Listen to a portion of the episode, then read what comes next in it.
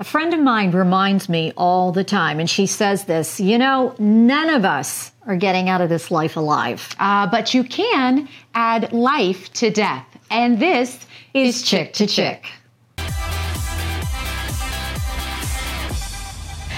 You know, I think it's a little bit ironic. Think about this. The first three letters in the word funeral, F U N, spell fun, but you know what? no, they're not fun. There's nothing fun about a funeral. I have been to more funerals in my life, mm-hmm. and I've always come away so sad, mm-hmm. so emotionally drained and kind of scarred in some respects too. I mean, I remember my father's funeral and how difficult it was.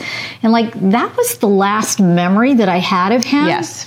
Yeah. And you know, looking back, I wish we had done things differently. And this podcast is really based on real life and something that a very good friend of mine did. Mm-hmm. And I love it. I do too. And I think this is such a better way mm-hmm. um, when somebody passes to remember them. She did not have a funeral for her mother or her father. She had a celebration mm-hmm. of life, which I thought was great. Um, her parents both wanted to be cremated. I think this is hilarious. but her mother, it was a little bit of a shopper. She wanted her ashes in a Louis Vuitton box. Perfect. So that's what my friend did. She cremated her mother. Her ashes were in a Louis Vuitton box, and then we had a celebration of life for her. Um, they actually had a drink named after her too. They did. now, at the celebration of life, we had all of these beautiful pictures of her and my friend's father displayed, so you could look back on their life. And she really loved her Bellini, mm-hmm. and her nickname was Rusty, so we named the drink the Rustini. So cute to celebrate, and it was just it was yeah. great. Like I walked away happy versus so sad and drained and so emotionally spent after my dad's funeral. Right. So we, I've gone to some tough funerals as well because you know my brother died at such a, a young age. Looking back, I kind of wish because he was a DJ and he was fun. I wish we'd had a house party, but that's not what happened at the time. But a funeral service or a celebration of life that I did enjoy was when my grandfather passed away. He had always seen himself as an Irishman. That's a whole other podcast. and so he wanted to. He was a Mug Club member at a local brewery, the oldest one. So when we finally went there to have a good old Irish wake, at the very end of the table was the mug with the beer in it and a stogie there in honor of him.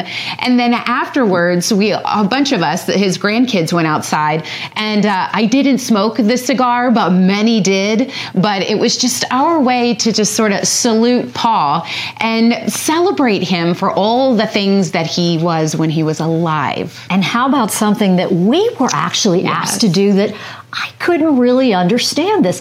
We were asked to MC right. a celebration of life mm-hmm. that was going to last for three hours. And I looked at her and I said, What? What the hell are we going to do for, for three, three hours. hours for this celebration of life for this man who I was very good friends with oh, and who was, was, so lovely. larger than life. Yes. Well, guess what? We had a ball. It was so I loved fun. every minute of it, and it inspired this podcast. Absolutely. And so, joining us today, and who was a very close friend with this gentleman, um, joining us is Sherry Lipka. Hi, Sherry. Hi, ladies. How are you today? We are good. So, Pepka. That's how Dave people and Pepka. Yes, yeah. that's how people know him as Pep, Pepka he was your good friend. And he was. he was. And so first i want you to talk to us a little bit about pepka because it'll give an understanding as to why we had such a celebration of life for him. Pepka was larger than life like flora said and his personality just it made you feel welcome. It made you feel like you mattered and I remember the first time I met Pepka, he was at Dingledine Bakery. And I would go in there in the morning for a coffee and a bagel when I worked for the bank across the street. And every day, he put some sunshine in my day. He greeted me, made me feel important and like I mattered. And I just enjoyed seeing him every morning before I started my day He was that person. And I remember every time he would see me, and he's a big dude. He's a big, he'd give me this big bear hug. And I'm like, dude, I can't breathe. But he was always happy and he was full of life. And uh, he was a magician. Mm-hmm. So and that's how to- I came to know yeah. him. So a lot of events that we would go to, he was asked uh, to do his act, and then, you know, he tragically and suddenly passed away, and uh, I think we were all kind of shocked by that what had happened, um, but. Again, we didn't have a funeral for him. It was a celebration of life.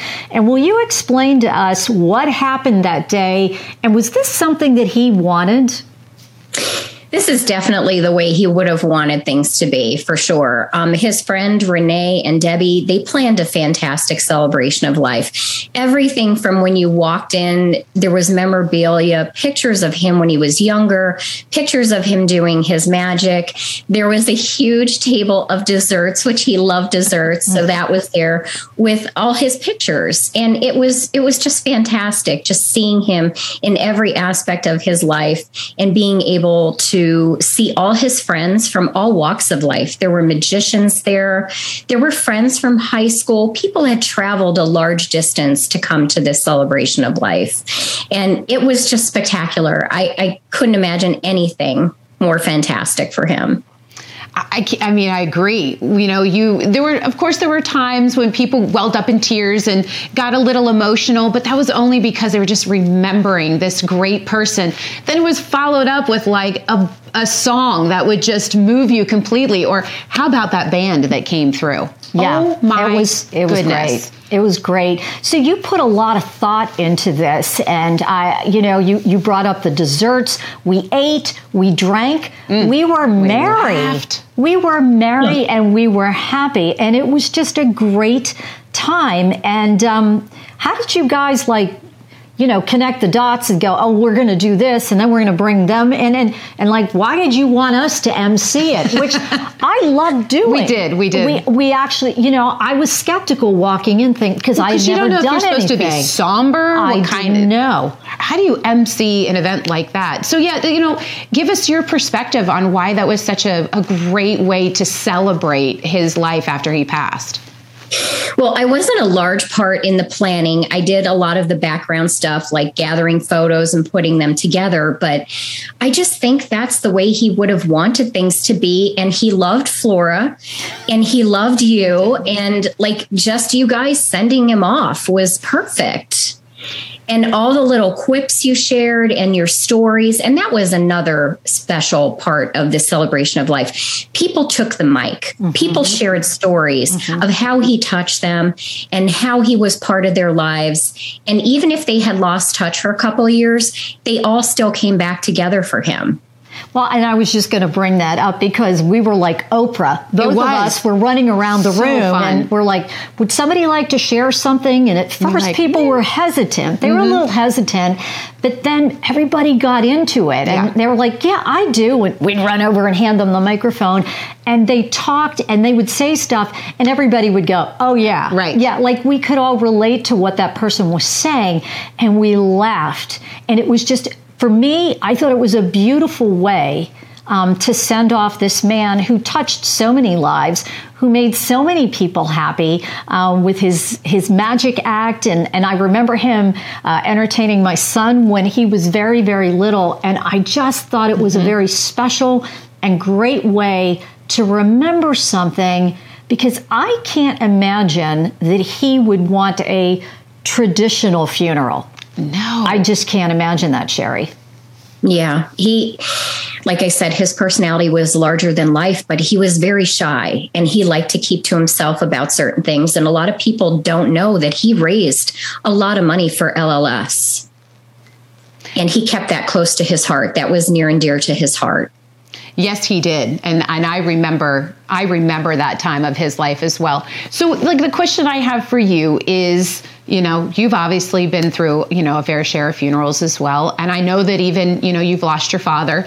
How is it? Um, looking at treating the passing of someone and a celebration this way versus another way do, do you feel like moving forward maybe this is the way to go as we're sending someone off I feel a celebration of life is so much better than a funeral. When my father passed, he was a fireman. So there were a lot of rituals that were done during his wake with an honor guard and you know the sign off during the funeral procession and things like that it was very hard to go through but with pepka's i mean i was sad a little bit during his celebration of life but it was mostly joyful and i felt a lot more closure from that event than i did from my dad's funeral you know, it's funny that you said that because I can relate to exactly what you said. Um, my father's funeral was also full of rituals and traditions, and that sadness stayed with me.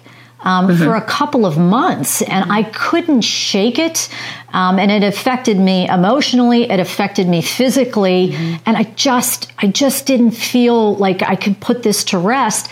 But as you pointed out with Pepka, I felt good about it and actually, after three hours, I wasn't ready for it to end. I, I was having fun. We left having a good time. Like, I, mean, who walks out of something like that? And I'm like, I don't want this to end. Mm-hmm. So I think that's really good that when you have this happiness, and I experienced the same thing um, when my friend had her celebration of life for her mother, you felt this closure and you felt good about it versus being weighed down mm-hmm. Um, for mm-hmm. months with this heavy, heavy sadness.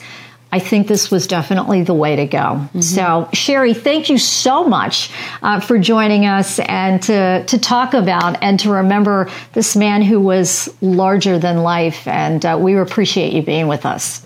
Thank you for having me, girls so it's not often that people talk about this. I mean, really, not everybody wants to talk about what happens when your loved one dies. And we've seen a lot of death over yes. this past year, two years. But I think that the three of us can take home the fact that I'm going to tell you when I pass away, and I will eventually, it happens. Because we're not getting out of this alive. We're not getting out of this live. But please, somebody have a celebration. Please don't make it this sad thing. Please don't.